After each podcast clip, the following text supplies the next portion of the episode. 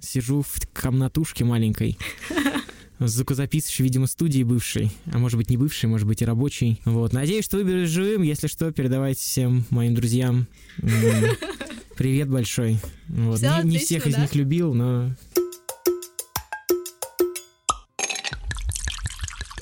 Ребят, всем привет! С вами подкаст «Лапша на ушах» и я Маша. И я Никита. Уху! Сегодня, мне кажется, мы поговорим об э, темах и проблемах, которые волнуют все, потому что все мы с вами ходим в магазин, покупаем продукты, да, Никит? Все же ходят в магазин. Я вообще постоянно люблю ходить в магазин. Для меня это форма антистресса. Чтобы вы там не рассказывали мне про онлайн-доставку, пока что это единственное, что иной раз способно меня успокоить после тяжелого рабочего дня. То есть, ты сейчас так заявил, как будто ты прям реально каждый день после работы ходишь в магазин и покупаешь что-то себе на ужин. У тебя нет такой привычки, как мне кажется, у многих семей, когда в выходные, значит, собираются, все едут в Ашан, берут вот эту огромную такую тележку, наваливают туда гору просто всего, что, что надо и не надо. У тебя нет такого? Ты каждый день, да, по чуть-чуть что-то покупаешь? Мне нравится то, о чем ты рассказываешь и спрашиваешь меня, потому что я не шучу, когда говорю, что для меня это форма антистресса. Да, я хожу почти каждый день в магазин. Это поменялось совсем недавно. Раньше я поступал так, как рассказываешь ты. Я такая отчаянная домохозяйка. Я приезжал раз в неделю в ленту. Там мне много чего нравится, и в том числе мне нравилось, что это магазин круглосуточный, и что я там по нему хожу, и мне очень комфортно, спокойно, и продукты соответствуют моим ожиданиям. А сейчас мои привычки и поведение в этом смысле несколько изменилось, потому что мне приходится ходить в магазин ежедневно, а почему, кстати, не могу тебе до конца объяснить. У меня какой-то не самый приятный сейчас магазин рядом с домом, да, не, не тот стандартный набор, который бы мы сейчас с тобой начали перечислять, но мне нравится там музыка, мне нравится там в целом то, как разложено все. В общем-то, примерно об этом мы будем говорить, наверное, сегодня. Просто изначально ты так меня красиво увела в эту тему. А хотелось еще всех еще раз предупредить, что мы здесь собрались разговаривать не только о конкретных продуктах, о том, как мы их едим, усваиваем, о том, как мы их готовим, о том, что они с нами делают, а что мы делаем с ними — Сегодня, мне кажется, мы поговорим о шаге, который до вот этого всего, то есть а, когда мы приходим в магазин и делаем выбор, почему мы делаем выбор именно конкретного товара. Я у тебя еще хотела узнать такую вещь. Вот, допустим, раньше, если мы сейчас поговорим об СССР, в магазинах были продукты. То есть ты приходишь, лежи, лежит э, кусок масла, допустим, он сделан по ГОСТу, и выбора особенно нет. А сейчас ты приходишь в магазин, и у тебя не продукты, а перед тобой бренды. И ты выбираешь не продукт, а скорее бренд. Ты согласен? Слушай, как хорошо, что мы с тобой не знаем, как было в СССР. Ну, хорошо, это было э, приблизительно. Это, было давно, и нас тогда еще не было. Ну да, скорее всего, может, не знаю, как это было устроено, надо уточнять, конечно. Э, про выбор, про бренд, да, согласен с этим твоим тезисом, он хорош, в том смысле, что иногда ценность, которую транслирует бренд, для нас становится важным, мы доверяем его новым продуктам как-то на автомате, причем это может быть не только бренд как производителя, ну и как бренд, там, условно, дистрибьютора или торговой сети, который, mm-hmm, да. в которой ты этот товар приобретаешь. Потому что, например, у меня есть некоторые приятные ассоциации с некоторыми магазинами. Я понимаю, о чем ты говоришь, а, потому что для меня очень важно, когда я вхожу в магазин, очень важно то, как там пахнет. Особенно если мы сейчас говорим, конечно же, в нашем подкасте о продуктах. И вот иногда в некоторые магазины ты заходишь, ты открываешь дверь, делаешь шаг, с этим шагом ты делаешь вдох и просто разворачиваешься и выходишь э, оттуда. Очень интересно, как на самом деле разные категории целевые, целевые аудитории ведут себя в магазине. И не только в магазине, ведь в сущности сейчас мы прекрасно понимаем, что это для меня важно сходить в магазин и потрогать там руками, потому что я в этот момент выбираю, что я буду готовить вечером. А вот многие мои друзья экономят свое время и в связи с этим заказывают продукты онлайн. И там ты оказываешься совершенно в другом поле, где ты тоже вынужден выбирать продукты, но все равно тоже наверняка есть какие-то маркетинговые важные, нейромаркетинговые решения. Хочется просто еще немножко подвести к тому, что сегодня мы будем говорить про еду в другом ее смысле. Мы будем говорить про то, как нам ее пытаются продать, какие для этого используют способы и механизмы, как мы на них реагируем и э, что мы должны про это знать, чтобы наше потребление стало чуть более осознанным, и эти крючки не так ловко нас на себя цепляли, цепляли скажем да. так. Сегодня мы разговариваем о маркетинге, и мы с Никитой решили отправиться в воображаемое такое путешествие по магазинам, но одним нам вообще не справиться никак. Мы, мне кажется, заблудимся во всех этих прилавках, полках, и нам нужен проводник. И сегодня нашим проводником будет Денис Ладанов, основатель компании Advice и управляющий партнер агентства прикладного нейромаркетинга.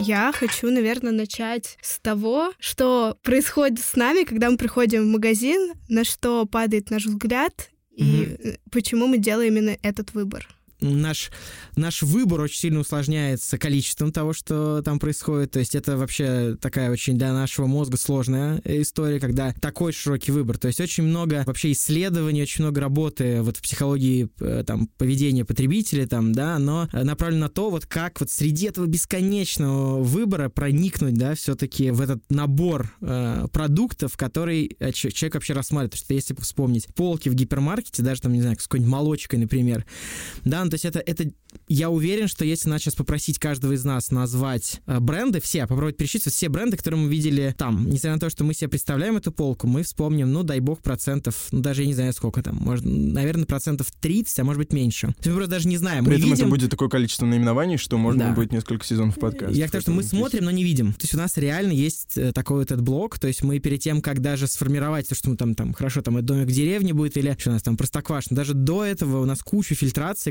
которая прошла просто неосознанно. Ну, вот. то есть мы все равно, она проходит неосознанно, мы все равно берем то, то, что мы знаем, получается. Ой, ну там очень, то есть нельзя сказать, что только то, что мы знаем, скажем так, знание — это вообще первый вот этот вот первый ключик из э, там нескольких, да, которые надо пройти бренду или там какому-то конкретному продукту, чтобы вообще... Сначала надо действительно попасть вот вообще вот в этот э, тот сет Э, выбора. То есть вот на эту вот внутреннюю полку есть хорошее правило старое, с которым все пытаются поспорить. Это вот 7 плюс-минус 2, что мы можем в памяти удерживать 7 плюс-минус 2 объекта. Ну, там зависит типа от нашего, наших индивидуальных способностей. Вот, вот можно сказать, что то максимальное количество там продуктов в одной категории, из которых мы выберем, оно будет равно, наверное, 7, да, то есть, опять же, там, наверное, у каких-то слоев населения будет чуть меньше, у каких-то чуть больше, но тем не менее, это примерно 7. А брендов сильно больше, очевидно. Вот, то есть знание позволит хотя бы нам нам обратить внимание. Подождите, а знание да. это достаточно на уровне типа я слышал, видел, или я пробовал, или вообще я не первый раз контактировал даже с этим э, конкретным ну, продуктом? Ты уже говоришь не просто про знание. То есть это все, то есть если ты и контактировал, ты пробовал, ты точно знаешь, но знать можно и не только из-за этого. Еще, наверное, важнее здесь будет виз, ну, знание визуальное, то есть визуальное распознавание, что я вот знаю, как выглядит, я предугадываю, даже не то, что знаю, здесь, здесь такая, получается, интересная история. Вообще в психологии есть такой интересный феномен, что мы же с вами постоянно, наш мозг, он занимается предугадыванием будущего. Поэтому нас так вводит в определенные состояния что-то неожиданное, потому что, что значит неожиданно? Мы не ожидали, мы постоянно чего-то ожидаем. И когда мы в том числе идем в магазин, мы начинаем что-то искать. У нас в голове есть какое-то, может быть, неосознанное даже представление о том, какие бренды мы себе в целом присматриваем, даже если это молоко и наш мозг начинает проецировать, он начинает искать какие-то знакомые паттерны, в том числе визуальные. Поэтому столько много прекрасных для исследователей, ужасных для маркетологов кейсов, когда сделали ребрендинг, поменяли упаковку, люди перестали просто считывать. То есть люди знают, вот на твой вопрос отвечая, да, что человек знает бренд, он знает, это там, по-моему, Тропикана э, попадала на это. Наш человек знает, что есть Тропикана, ну, то есть уже, наверное, Я, кстати, сложно. уже забыл, что это. Да, да, я тоже стал но что такое, да, что такое всплывает бывает. У них там, по-моему, не только соки, но она принадлежит какой-то, по-моему, здоровой компании, поэтому... Ну вот была эта замечательная Тропикана, все ее знали, и главное, что все знали, как выглядит, что надо искать, когда ты смотришь на полку. А потом замечательные ребята сделали ребрендинг, под это сделали, изменили упаковку, и люди перестали узнавать Тропикану на полке. Поэтому, отвечая на твой вопрос, знание — да, но еще очень важно, важен этот вот стереотип, э, какой паттерн ты будешь искать, вот какое, какую визуальную картинку ты будешь искать. Ну, когда... я, соответственно, должен где-то увидеть перед этим. Да, но, смотри, наш мозг довольно сложная штука, не обязательно видеть саму упаковку. То есть удивительно, мы ведь как потребитель делаем выводы очень о многом. Вот не зная упаковку, можно вполне представить, как она будет выглядеть. У нас такой, на самом деле, сейчас опыт, как у покупателей. То есть мы живем вот в мире э, таком коммерческом. Наша нейронная сеть ну, действительно учится предсказывать, а как будет выглядеть та или иная упаковка того или иного бренда. Даже если он изменится. Даже если он э, вот изменится, не, не уверен, но и там, например, если вы не видели упаковку нового iPhone, я думаю, вы себе представляете примерно, как, как она выглядит. И Да, даже если кстати, там будет да. ошибка, опять же, здесь очень важно, что вот это вот предсказание, оно же всегда ошибочно на самом деле. Оно никогда не бывает на 100%, оно на 100% никогда не попадает.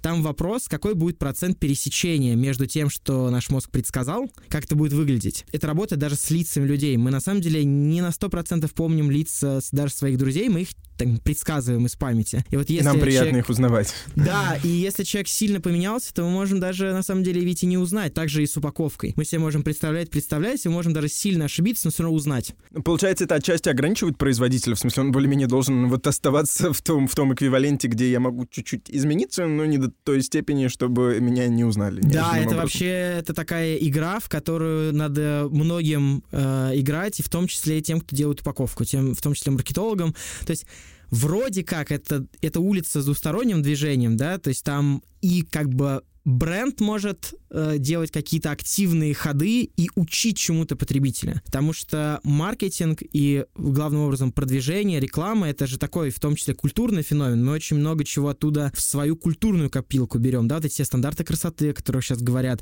Опять же, стандарты в том числе, кстати, пищевого э, поведения, пищевого э, потребления. И упаковка — это же часть культуры. Как мы себе представляем, как должны быть упакованы продукты. Да, мы говорим, вот это продукт хороший, это плохой, исходя из упаковки. Это же часть становится нашей культуры, неотъемлемой. То есть я думаю, что там можно много интересных за собой заметить вещей, которые мы просто не замечаем. Они для нас сами, сами собой разумеются. Хорошо, вот мы сейчас затронули тему упаковки. Мне интересно, какой процент... Ну вот классная упаковка — это уже какой процент успеха? Вот для кого этого уже достаточно? Это, типа, мне кажется, вот так можно было бы в эту сторону вести. Типа, Для кому кого? Да, есть ли категория людей, которым классные упаковки более чем достаточно? Потому что, по факту, если тебя выбрали, если кому-то оказалось Мгм. достаточно твоей упаковки, значит, это успех. Тебя купили. Ведь это единственный успех, который я преследую, по факту, Ну, стой, подожди, ты можешь потом открыть, попробовать и больше никогда не купить. Важно же вот это первое касание оказалось у тебя в холодильнике или на столе, и это значит, что, мол, э, это мой успех. Нет? Слушайте, ну вы оба правы на самом деле, потому что здесь зависит действительно от двух факторов всегда. От сегмента, действительно, то есть как люди привыкли покупать. Потому что, по сути, мы говорим про то, как люди принимают решения. Есть такая уже хрестоматийная абсолютно даже слово, наверное, импульсная покупка. И, во-первых, есть люди, которые более склонны э, к импульсным покупкам, чем другие. А во-вторых, есть просто категории товаров, категории продуктов, в которых импульсная покупка чаще встречается. То есть это там больше связано с продуктами, которые, например, на ка- ну, то есть дешевые продукты Мгм, какие-то, которые, ну, продукты, которые мы покупаем просто, а, ну почему мне не купить жвачку, почему мне не купить батончик? Плюс, понятно, есть люди, которые привыкли все выбирать очень тщательно. И есть люди, которые скорее привыкли покупать так, а, типа, прикольно. Ну, можете себе такого представить, мне кажется, стандартного тиктокера, который такой, а, прикольно, типа, классная штука, куплю ее, да. Слушай, есть- а вот если мы зашли на территорию типа разницы поколений, их потребительских и поведенческих паттернов, можно какие-то, понятно, что мы все индивидуальные, но вот если провести общими какими-то такими вилами по воде, то вот средний срез покупателя бумера и- и- или миллениала, давайте, наверное, Мгм. что нам ближе, и, и зумера вот сильно... Просто многие сейчас э, любят и говорить об этом, да, на рынке, типа, вот, как продавать зумерам. Их все-таки описывают как, типа, такие, они там и экологичны в своем поведении, очень к- стремятся к взаимодействию с брендами, которые топят за экологию. И у меня в этом смысле иногда не очень складывается, где вот они про Кадиллак, Ролексы и так далее. А, а- да. а вот есть еще экологичная их часть, я даже не знаю, какой больше верить, потому что глобальный тренд отмечается Да. все-таки осознанное потребление, экологическое поведение, экологичное поведение, а, а в сущности потом мы имеем, что имеем. Слушай, ну здесь очень большой вопрос, и это у меня всегда был вопрос к вот к этим вот исследованиям про поколение, насколько есть такое слово страшное математическое дисперсия. Думаю, что тем слушателям, которые учили хорошо статистику, математику, она знакома.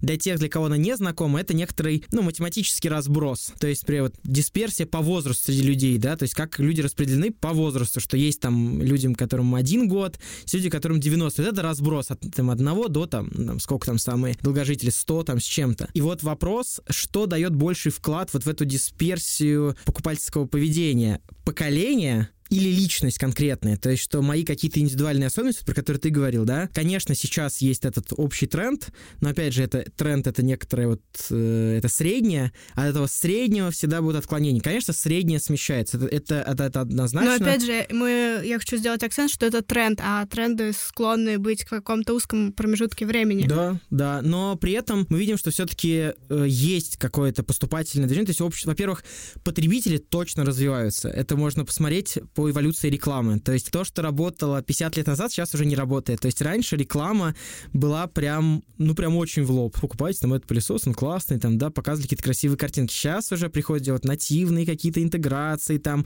Мы как как и любая культура, культура потребления, она, конечно же, она растет, она взрослеет, и она меняется. Поэтому сейчас, да, там обращают внимание на то, как себя ведут бренды. То есть уже словам не верят, верят действиям больше. Вот это как раз то, что я, по крайней мере, замечаю у поколения, которое вот сейчас начинает вот вступать в такое экономически активное, да, там, ну, те же самые зумеры, да, они все-таки в том числе так достаточно критически относятся к брендам, то есть их уже не так просто провести. Вот это точно так. Там уже какие действия надо совершать, да, там кто-то должен купить Кадиллак, кто-то должен сжечь Мерседес, а кто-то там должен э, за экологию, там, не знаю, не просто говорить, а там деревья сажать, условно, да, Иначе или там устроят тебе cancel culture просто. Придут и будет тебе плохо. В комментариях сделай ты что-нибудь не то с деревьями. Маша, Да, верни да. нас как-нибудь к продуктам, потому что я боюсь, что мы... Это очень круто и интересно, конечно. Я хочу, чтобы мы поговорили о каких-то конкретных инструментах, которые работают как-то бессознательно, когда Мгм. мы приходим в магазин. Но я хочу, чтобы мы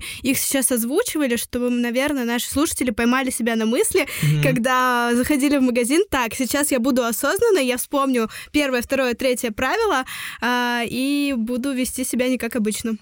А зачем себя вести не как обычно? Вот у меня всегда такой вопрос возникает, потому что есть, короче, такое поверье, э, что как будто бы вот эти вот все, значит, продавцы кетчупа пытаются нас зомбировать. Ну, кетчуп нас не пытается зомбировать, надо в этом плане успокоиться. Как и сотовые операторы в ближайшем будущем, когда в Да, да, России да, то проведут есть все так говорят, вот как-нибудь там, действительно, надо быть, то есть осознанное потребление это круто, но это не значит, что нужно все время Дергать себя и вспоминать, Конечно. так, я что-то делаю не Более так. того, как раз-таки вот все можно, наверное, такую какую-нибудь из детства представить себе мультик, где там сидит какой-нибудь восточный, э, значит, такой-нибудь, э, как там, хан, Аладдин, Мгм. и перед ним, значит, танцуют э, там прекрасные, значит, танцовщицы, да, и вот мы, как потребители, мы этот, этот вот прекрасный господин, который сидит так развалившись, ему говорят, не делай ничего, мы сами сейчас к тебе придем, хочешь, мы придем к тебе там сейчас уже на мобильное устройство, сами тебе все привезем, только выбери нас. И каждый товар на полке — это своеобразная такая восточная красавица, которая пытается нас э, совратить, а мы такие, так, нет, это нам не нравится, это мне не нравится, это мне тоже не нравится. Это так и происходит. То есть если посмотреть на это глазами там бренд-менеджера или там человека, который отвечает за маркетинг, за мерчендайзинг там и так далее, для него это действительно история всегда про то, как бы еще угодить, как бы еще угадать, чего хочет потребитель. То есть они не решают за нас. Хорошо, тогда какую информацию собирают о нас бренды и производители, чтобы их э, рекламная кампания или их упаковка была более востребована? По-моему, все большие сети уже э, много-много лет как ввели прекрасную штуку, которая называется карты лояльности. Вот. И все эти карты, они нужны только, на самом деле, для одного, они не нужны для скидок, ну, для, для этих сетей они нужны не для скидок, никто не хочет вам давать скидки. Они нужны для того, чтобы каждый раз, когда вы совершаете покупку, вы ее отмечали. То есть эта карта считывается, все, она привязана к, к номеру телефона, часто бывает, и к какому-то другому идентификатору. Понятно, что вот эти все, это те метки, которые потом, по которым нас можно потом ловить, да, можно вставить в какой-нибудь MyTarget, это можно вставить там. Но вот Facebook уже, к сожалению, нельзя, но тем не менее, то есть во многие рекламные сети это просто идет и все, и это информация есть. Но, то есть понятно, что мы покупаем, э, то есть просто какие, какие продукты, товары, как часто мы это покупаем, ну то есть все, что можно, то есть по сути, вся аналитика, которую можно сделать, исходя из вот этих вот отметок, да, что вот этот вот там Вася Петров в таком-то магазине э, совершил покупку вот с такими-то товарными, да, наименованиями в такое-то время в таком-то магазине. То есть дальше можно проводить огромное количество разных интересных методов анализа, начиная от, э, ну, просто смотреть, как меняется потребление, да, заканчивая там чуть ли не разбросом, да, гео, то есть какие магазины это были, какое время это было, строить всякие интересные модельки. Но опять же говорю, что, ну, кетчуп нас не пытается зомбировать. Это очень важно вспоминать. То есть, да, эти все данные, они скорее только помогают, потому что когда бренды знают, как и что вы покупаете, они могут вам давать определенные предложения, и вот эти все инструменты, которые дают э, там что сетям, что брендам все более и более качественные и эффективные инструменты для конкуренции друг с другом. То есть как только понижается входной барьер на рынок, а вот эти все цифровые э, приблуды, они действительно снижают этот барьер. Потребитель выигрывает. Еще никогда потребитель не проигрывал от конкуренции. Вот это очень важно.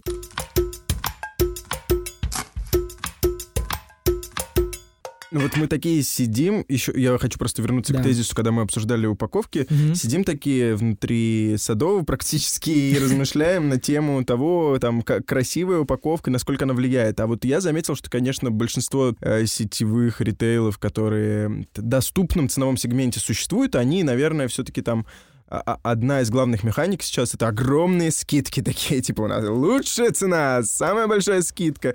И это какое-то другое поле войны, которое в Мгм. том числе сильно, на мой вкус, как я вижу даже каким-то иной раз своим реакциям в магазине, влияет на наше поведение. Так ли Да, это? и абсолютно это точно. работает? Слушай, есть прям, есть почитать классику маркетинга, там прям выделяют действительно, когда ты проводишь анализ э, рынка, ты всегда э, можешь выделить, э, например, так называемый price-sensitive сегмент, то есть сегмент, который чувствителен к цене.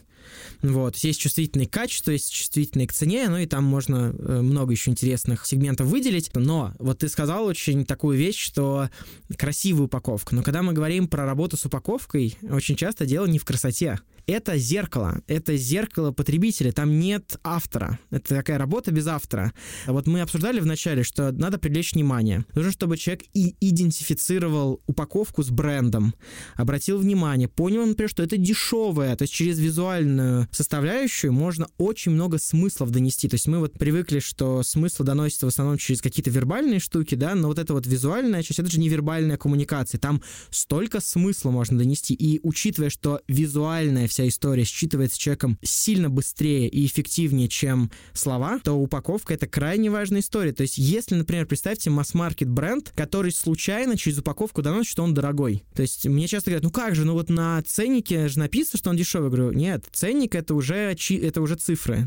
Да, цифры, числа, это уже то, что считывается в последнюю очередь. Если человек смотрит, думает, так, ну это понятно, это для богатых, так, я посмотрю, что тут у нас для обычных людей. Это все надо закладывать в том числе в упаковке. Я еще раз повторю, да, то есть захватить просто общее внимание, да, то есть просто человек смотрел, ага, о, зацепилось внимание. Человек должен считать бренд. То есть мы смотрим на упаковку говорим, ага, вот это такой бренд, это такой бренд. Потом считать какие-то характеристики. Они могут быть разными. Это могут быть, если мы говорим про сегмент, в котором важна цена, человек должен считать, ага, это, например, это дешевые, дешевый товар. Плюс можно же заложить очень много свойств продукта в его через, ну, передать через упаковку, сказать, что, ага, это, например, отечественное молоко. Да, вот какое-нибудь русское молоко, оно же прям говорит, что я молоко из России, и это здорово, потому что есть такая штука, ну, мы же когда выбираем, у нас куча вот этих вот эвристик, куча упрощений, мы, мы не рассматриваем так очень подробно. Продукт, думаем, так, ну, русское, значит, скорее всего, натуральное, например, ну, то есть у, каких, у разных сегментов это по-разному, но у какого-то кто-то говорит, так, ну, отечественное, значит, натуральное. Всё. Или отечественное, значит, плохое. Такой Да, стереотип тоже абсолютно, есть. Да. и это разные сегменты. Опять же говорю, вот упаковка — это просто кладезь визуальной информации. Можно столько всего передать, а самое главное, можно столько всего случайно заложить, Того, чего не планировали, что неправильно считает, да? того, чего вообще не планировали. И, и это будет, то есть, и это очень сложно без правильно, грамотно выстроенного тестирования, это сложно поймать, то что вот, ну, э, человек, который делает упаковку, он никогда в жизни, то есть человек, который смотрит эту упаковку день ото дня, он никогда в жизни не пойм, ну, как бы не сможет своим э, взглядом уже поймать какие-то вещи, которые человек ловит, который просто идет так вот с тележкой, у него там два ребенка рядом бегают, он такой, так, это что, так, это молоко точно плохое, вот это хорошее, он никогда это не сможет, невозможно, даже если он пойдет с двумя детьми в магазин, у него уже совсем другое восприятие.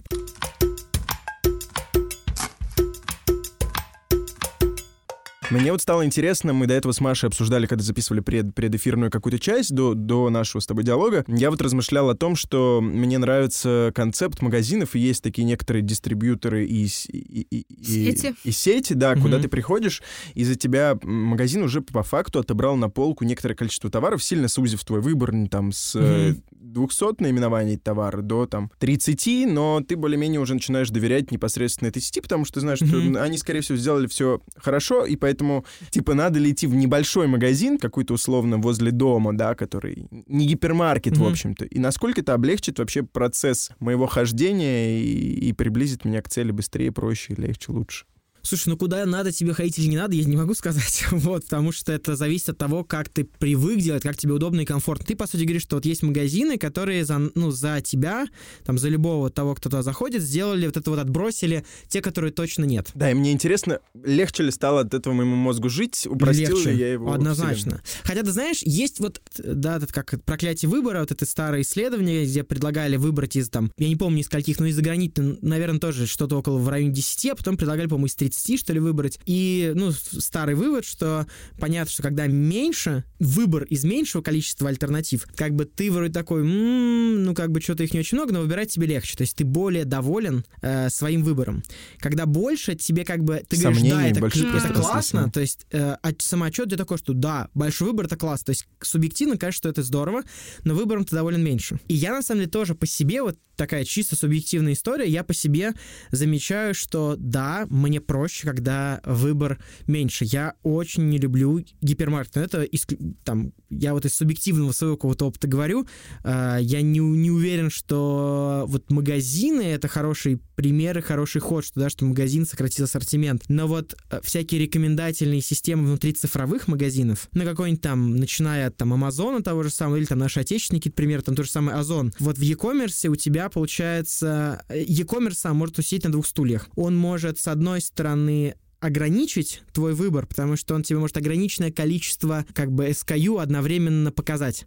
Но у тебя всегда есть возможность э, перелистнуть дальше. Ты говоришь, хорошо, следующая Вот, страница, вот, следующая отвратительно. Я страница. понял, что, типа, на днях, э, ну, мне тоже многие дают рекомендации, типа, чувак, что ты тратишь время, я тоже понимаю, зачем я трачу время Мгм. на магазин, я могу все это заказать. Да. Но, опять же, меня сейчас, наверное, не продуктовый сегмент интересует, а какой-то там более сложный, да, Да. там всякий товар для дома, что-то мелкая какая техника и так далее. И я понимаю, что, во-первых, у меня есть как минимум 3-4 игрока, у которых там надо это посравнивать, да, Да, 4, да. 4 сервиса. Это, во-первых. Во-вторых, у них есть дюжина страниц. И в итоге, типа, я не могу сделать этот, эту покупку еще дольше. Я понял, что, наверное, к этому надо привыкнуть или еще что-то. Но я вот день четвертый хожу и понимаю, что я захожу туда периодически, листаю, но я не, не готов сделать этот выбор. И вот в этом смысле, наверное, Маша сейчас нас как раз в плоскости интернета все интересующие нас вопросы и задаст.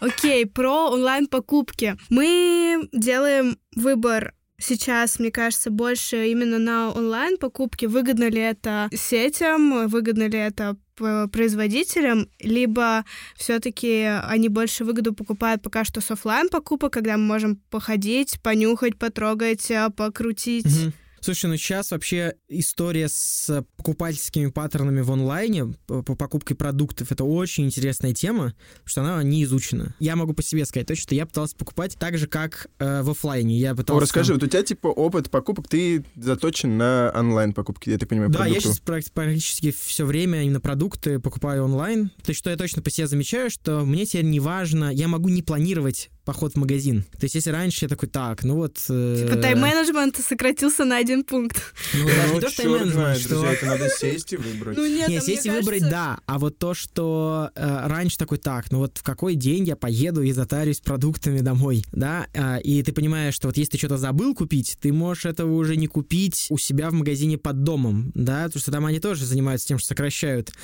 выбор, но они это делают по каким-то явно своим механикам, которые не коррелируют с тем, чтобы я хотел э, Серая зона покупать. вообще. Да, вот. И поэтому, ну, про онлайн... Сейчас это может, я в любой момент могу сказать, о, мне хочется вот этого. И оно у меня материализуется, грубо говоря, дома через там 20-30 минут. Такой способ покупок это для людей а все-таки определенного возраста, нет? Мы, мы с вами, ну, вот в моей голове очень, наверное, стереотипно. Я все-таки понимаю, что основные потребители это там от 18 до 35, скажем. Ну, Нет? основные, да. Слушай, ну раньше там вот бы- была прекрасна, наверное, еще есть компания Утконос, э, Ой, да. пользовались. Это же тоже доставка, это же по сути та же Кстати, самая. которые, там, кажется, не очень воспользовались, да, ситуацией, А мне кажется, они сейчас как-то вообще пропали.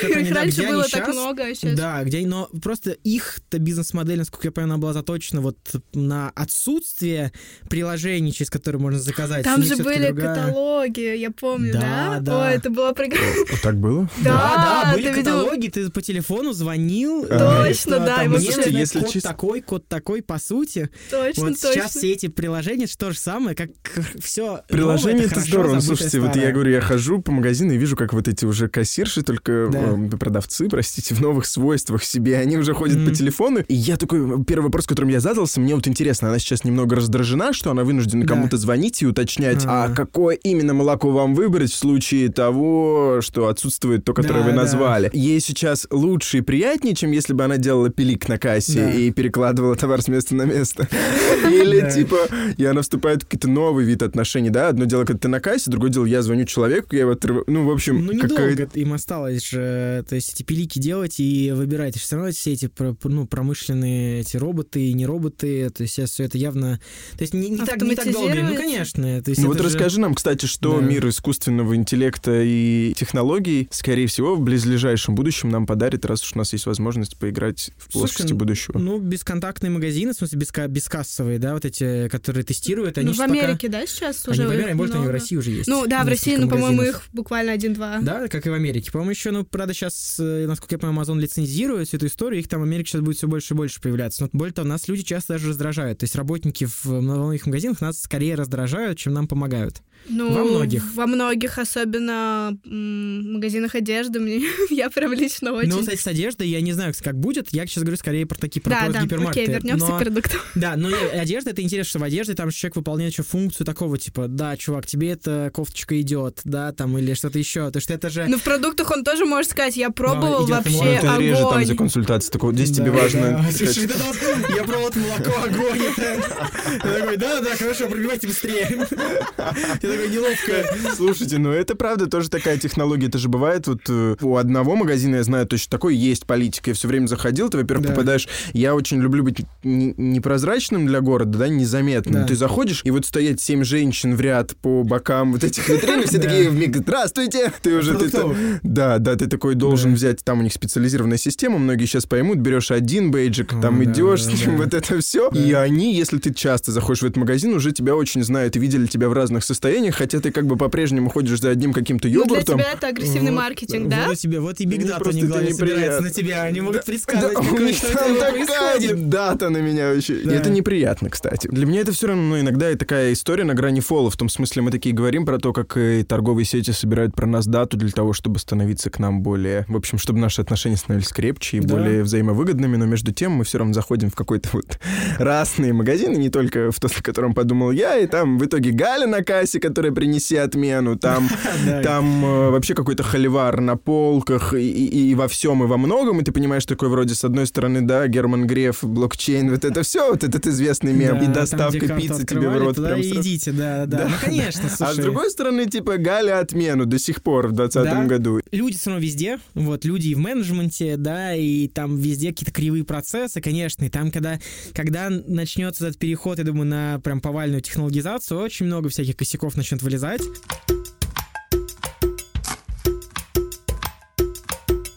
А Я хотела бы еще узнать вообще, чем э, продажа и реклама еды отличается от любого другого сегмента. Есть Мгм. какие-то вот такие принципиальные различия? Слушай, ну конечно, то есть вообще, мне кажется, продажа любого, э, любого товара, любой услуги э, имеет огромное количество своих нюансов.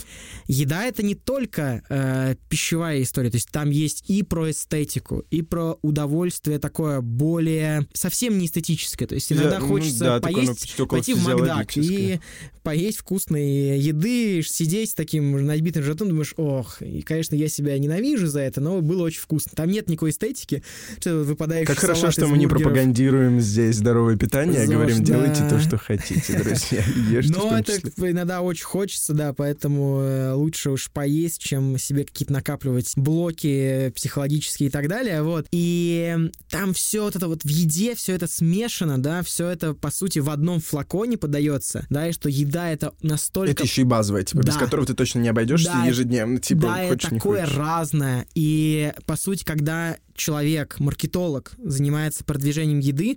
Что здесь оговорюсь, у меня было агентство, мы с несколькими продуктовыми там компаниями работали, продуктовыми или теми, кто продавал еду. В общем, это всегда было дико интересно, что мы привлекали и людей, которые занимаются психологией пищевого поведения, и людей, которые занимаются как раз-таки там тем, что связано вот со вниманием, там, и вот это все, потому что это такая комплексная история, где нужно понимать, вообще еще есть помимо вот того, что мы уже перечислили, еще, например, есть какие-то, на английском называется, да, conditioned value, то есть какая-то ценность, которая просто выученная, то есть какие-то, например, рождественские штучки, или там, например, что когда ты готовишь там какую-нибудь, не знаю, пасту, обязательно нужно базилик положить. Ну, я не знаю, да, я плохо готовлю, поэтому я не знаю, какие там, да, но очевидно, что есть какие-то штуки, которые даже ты не можешь объяснить, почему это так нужно сделать. Но это нужно сделать. И это вообще другая история. И там каждая, то есть каждый продукт питания, он, это отдельная какая-то история, в которую можно погружаться, общаться с потребителем и узнавать какие-то удивительные, такие вот, по сути, этнографические особенности, да, то есть почему люди покупают именно этот продукт, как они его покупают, для чего они его как они потом его используют, как они сами себе это объясняют. Там такая огромная интересная область, наверное, мало, вот отвечая на вопрос, чем отличаются, наверное, не так много областей, не так много продуктовых категорий, которые настолько, настолько сложны, настолько разнообразны именно в плане вот изучения людей, которые это потребляют, да, не продуктов самих, продукты обычно не очень сложны. Ну, макароны есть макароны, да, там кетчуп Heinz есть кетчуп Heinz. А вот как люди используют кетчуп Heinz? Как он стоит? Он стоит на столе или он в холодильнике? Его открывают по особому поводу. Опять же, вот эти вот поводы. Та же самая Кока-Кола, которая давно просекла фишку, еще там, я не помню, еще в 60-х, наверное, с 50-х, когда там, я не, не помню, но что давайте мы сделаем, что будет напиток, который не просто Новый год, который э, люди будут потреблять при вот таких вот каких-то застольях, О, да. да. И это же вот то, что я говорил, conditioned value, то есть они говорят, смотрите, когда вы садитесь садитесь за стол, а на нем должна быть Кока-Кола. Почему? Потому что Потому что это Кока-Кола, ребят. А, я еще хотела уточнить насчет а, нейромаркетинга вот, и да. про... Вот мы когда... сейчас говорим об офлайн покупках. Угу.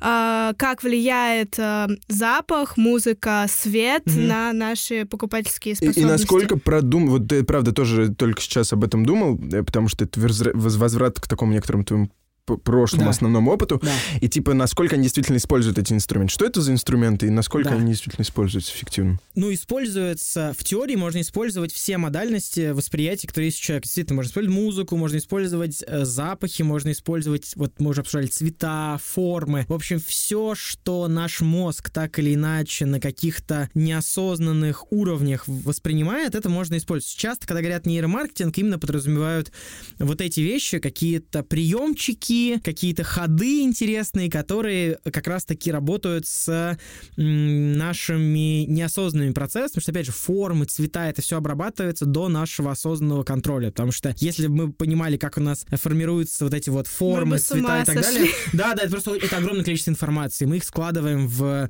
уже в готовые, там, да, там, психологи называют это гештальты, в готовые образы. Ну вот, а как они складываются, мы этого не можем как бы подметить, мы не можем это осознать. И вот все, что там есть, все процессы, которые происходят, их можно, по сути, использовать для того, чтобы что-то с потребителем сделать. Э, вот. Э, что-то хорошее, э, желательно. Что используется? Ну, во-первых, как используется? Вот мы уже говорили про Гали отмена, и примерно все эти инструменты примерно так же используются. Какому-нибудь маркетологу. Сейчас вот прям все секреты раскрываю, да? Да, мы хотели как раз какому, то есть как это все происходит? Нет, нет какой-то корпорации зла, которая сидит, и у нее прям есть отдел, который такой, так, что бы нам там еще, то мы там все уже использовали. Обычно у кого-то горят какие-нибудь KPI, или кому-нибудь кто-нибудь услышал, как выступает прекрасный спикер где-нибудь там, ну, условно, на подкасте на каком-нибудь, да, прекрасном, и думает, о, а что бы мне не э, сделать прикольную штуку, то есть у кого-то просто как прикольная штука возникает, да, кому-то просто, то есть я встречал людей, которым просто любопытно, они говорят, о, давайте что-нибудь прикольное замутим из нейромаркетинга. У кого кто-то видит в этом э, инструмент для, опять же, достижения каких-то своих KPI. Говорит, вот, у меня есть KPI, там, например, по продажам, я, давайте попробуем этот инструмент, вдруг он нам поможет достичь этих KPI. То есть это же такие же люди, как мы там сидят, у них также горят сроки, вот, и не только сроки, и они сидят и думают, как бы им э, все это сделать. И пытаются, они на самом деле так же, как мы выбираем молочку, они выбирают вот как как что бы еще такого использовать, какой бы еще инструмент в маркетинге с полки взять. И иногда им попадается на полке нейромаркетинг, и там, ну, какой-то инструмент они выбирают один, то есть это обычно как, ты делаешь им какое-то предложение, они тебе говорят, вот, мы там хотим что-нибудь там попробовать. Ну, это типа сделать. такой инстру- э, инструмент из серии книжка с дальней полки, который, на твой взгляд, не падает, в том смысле, не, не получается ли так, что он недооценен, и многие не используют его как Слушай, бы так, как следует? Я бы сказал, да, вот то, что не испо- используют не так, как следует, это правда, вот, но это вообще бич, мне кажется, большой маркетинга, что это инструмент и, с одной стороны, недооценен, то есть его многие как бы могли бы использовать какие-то оттуда инструменты, но не используют. А с другой стороны, многие пытаются использовать его там, где не надо использовать. Он где-то и переоценен, то есть такая интересная получается. Но многие используют, я много встречал тех, кто использует по назначению. Опять же, наши клиенты используют себя по назначению, естественно. Пример какого-то эффективного кейса, ну, без всяких, вот, можно, кейс названий. я, наверное, не сейчас сказать, я скорее отвечая на общий вопрос, да, как, угу, что используется, да, да. да, какие приемы. Здесь просто просто несколько интересных, наверное, таких общемировых кейсов. Например, музыка. С помощью музыки можно очень клево задавать, э, во-первых, ритм, точнее, скорость, с которой человек будет делать покупку. И если замедлить музыку, то человек будет медленнее покупать, а чем человек медленнее покупает, тем он больше видит, больше смотрит и, скорее всего, mm-hmm. больше покупает. Быстрая музыка нужна там, где людям нужно, не надо столпиться, то есть там, где людям нужно быстрее проходить. Плюс музыка может, то есть это, это один аспект музыки, ритм. Музыка может сделать так называемый прайминг. Был просто кейс такой, такой зарубежный, что, мол, музыка, которая играет в винном отделе, праймит людей на то, какое вино покупает, типа итальянское или, э, или французское.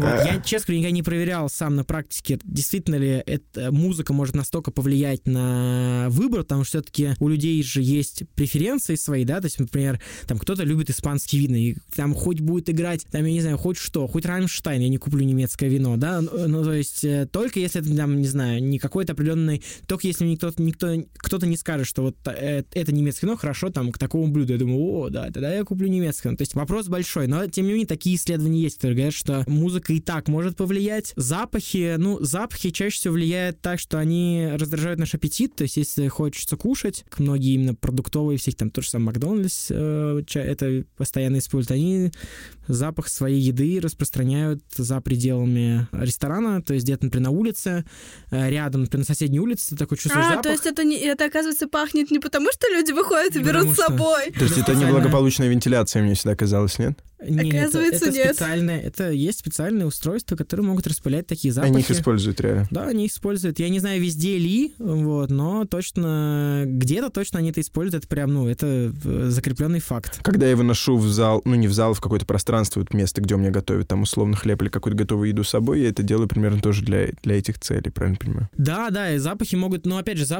тоже могут, запахи это могут сложная отвратить. тема, потому что как модальность, она уже очень сложная, физиологически запах очень сложно устроен. Если с музыкой там все сильно понятнее, там с цветами, с паттернами, как хотя казалось бы зрение это тоже непростая штука, но как бы там эти паттерны, они как бы более очевидны, чем в запахах. В запахах там люди, которые занимаются, есть такая прям отдельная область, арома-маркетинг, там люди занимаются подбором специфических сочетаний. То да. есть прям парфюмеры сидят. Да, и... да. реально это, это люди, которые парфюмеры, да, они подбирают, да, это, это, это очень хорошо работает. То есть я думаю, вы сами на себя замечали, что идешь, чувствуешь запах, думаешь, о, нифига себе, где-то рядом ты еще и смотришь на еду, потом да, вообще, такой, что делать, когда дома? Идешь там в, на, в картах смотришь, да, они там уже, у них там какая-нибудь интеграция рекламная в карты, у них уже там значочек на этих картах, такой, о, зайду-ка я сегодня сделаю себе читмил э, день, вот, и все. Я думаю, всем знакомо это, что она работает, вот, а для, ну, а там в магазинах говорят, вот, мы там сделали специальный запах.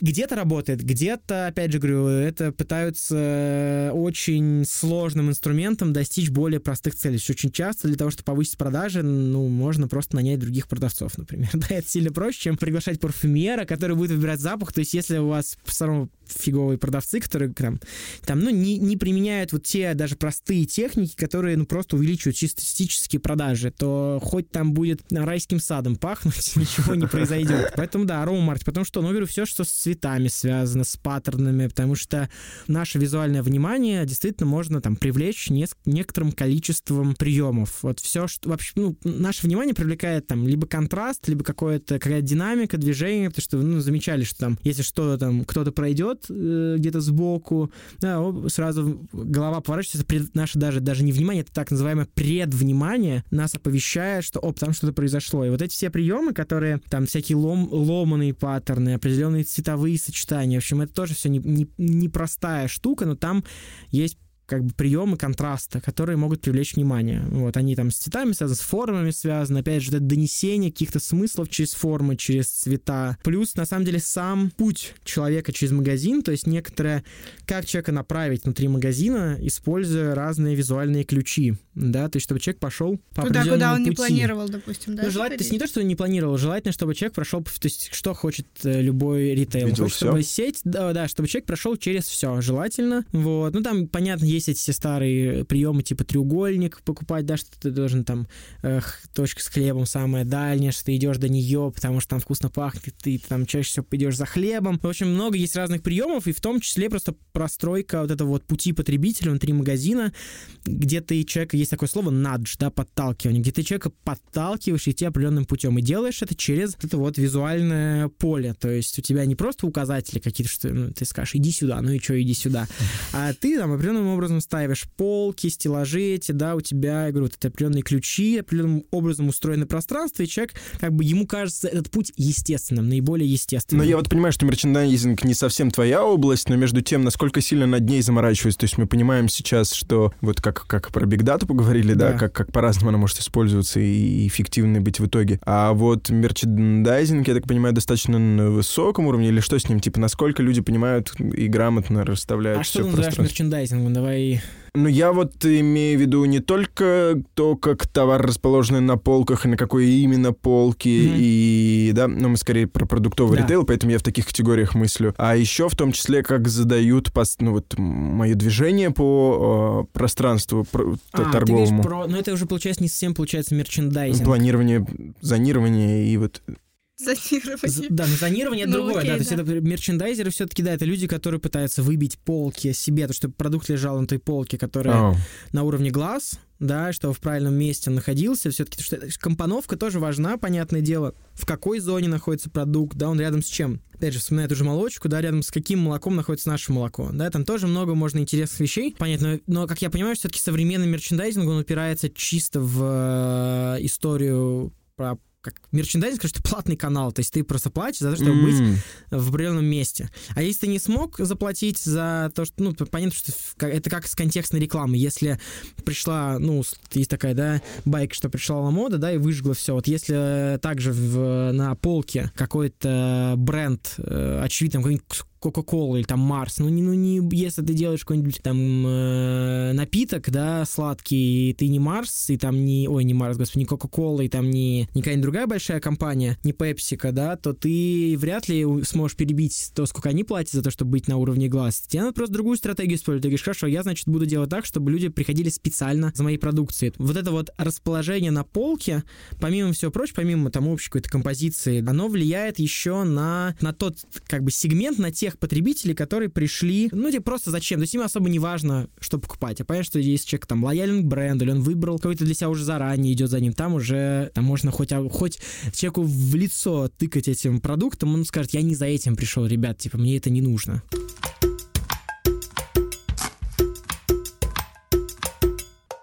Да, очевидно, что поход в магазин и вообще выбор продуктов э, это какая-то микро- или макровселенная, в которой разбираться не так уж и просто, потому что действительно, если подумать, то наш мозг вообще непонятно, как принимает в итоге эти решения. что- Ну, знаешь, это как книга «Люди играют в игры», вот это такая же наша Я игра. не знаю эту книгу, Игра, извините. ну неважно, но суть в том, что мне кажется, это такая просто наша повседневная игра. Мы приходим, что-то выбираем, И переходим. И, ну, это, вот, это как игра в Sims. Нам же нужно просто пополнить свой этот баланс энергии, чтобы у нас были зелененькие, а, как это называется? Подожди, это все понятно, да, но мы понимаем, что можно сделать это а разными средствами, б хорошо, если правда этикетки производители играют на нашей стороне и дают нам то, чего мы желаем, а не заставляют нас безмерно и без... постоянно покупать все то, что нам не нужно, хотя это тоже очень сложный вопрос. Но давай так, этот разговор был интересным и приятным, было интересно просуммировать некоторые моменты, и, наверное, мы, мы очень разные все, несмотря несмотря на то, что, типа, там есть какая-то целевая аудитория, которую можно свести, да, там, до, э, скажем, нескольких миллионов человек, какую-то такую группу образовать, там, выделив больших данных, и все это будет чуть более понятно, как устроено, да, там, в смысле, в сущности, потом в итоге в магазин идешь ты, это ты принимаешь решения, и на основе чего ты их делаешь, это куча факторов, начиная от того, как прошел твой день, злая ли ты, какая у тебя реакция на молочку, хочешь ли ты сегодня расслабиться, какими формами ты расслабляешься, участвует ли во всем в этом еда обычно, Э, есть ли у тебя какой-то спешл повод для того, чтобы там сегодня что-то готовить, или нужно быстро это сделать с того, сколько у тебя времени. Так много факторов, которые влияют на... Ох уж это еда. Вро- вроде, еда. вроде все так просто, что по сути мы должны просто пополнить себе запас энергии, а на самом деле все это складывается из наших хочушек, настроений и вообще реально миллион факторов, которые влияют на наш выбор, и всех этот выбор такой индивидуальный. Да здравствует рыночная экономика, и что мы вообще можем делать какой-то выбор. Опа, у меня урчит желудочек, а это значит, что самое время пойти и поставить нам отзывы и комментарии. Что вы думаете о нашем подкасте? Только приятные и хорошие слова оставляйте там, пожалуйста, иначе мы не сможем продвигаться выше, и о нас не узнают новые слушатели. Никита журчит, урчит, мурчит живот, поэтому мы пошли в магазин. Вы ставьте нам лайки, комментарии и увидимся на следующей неделе. Чекиряу!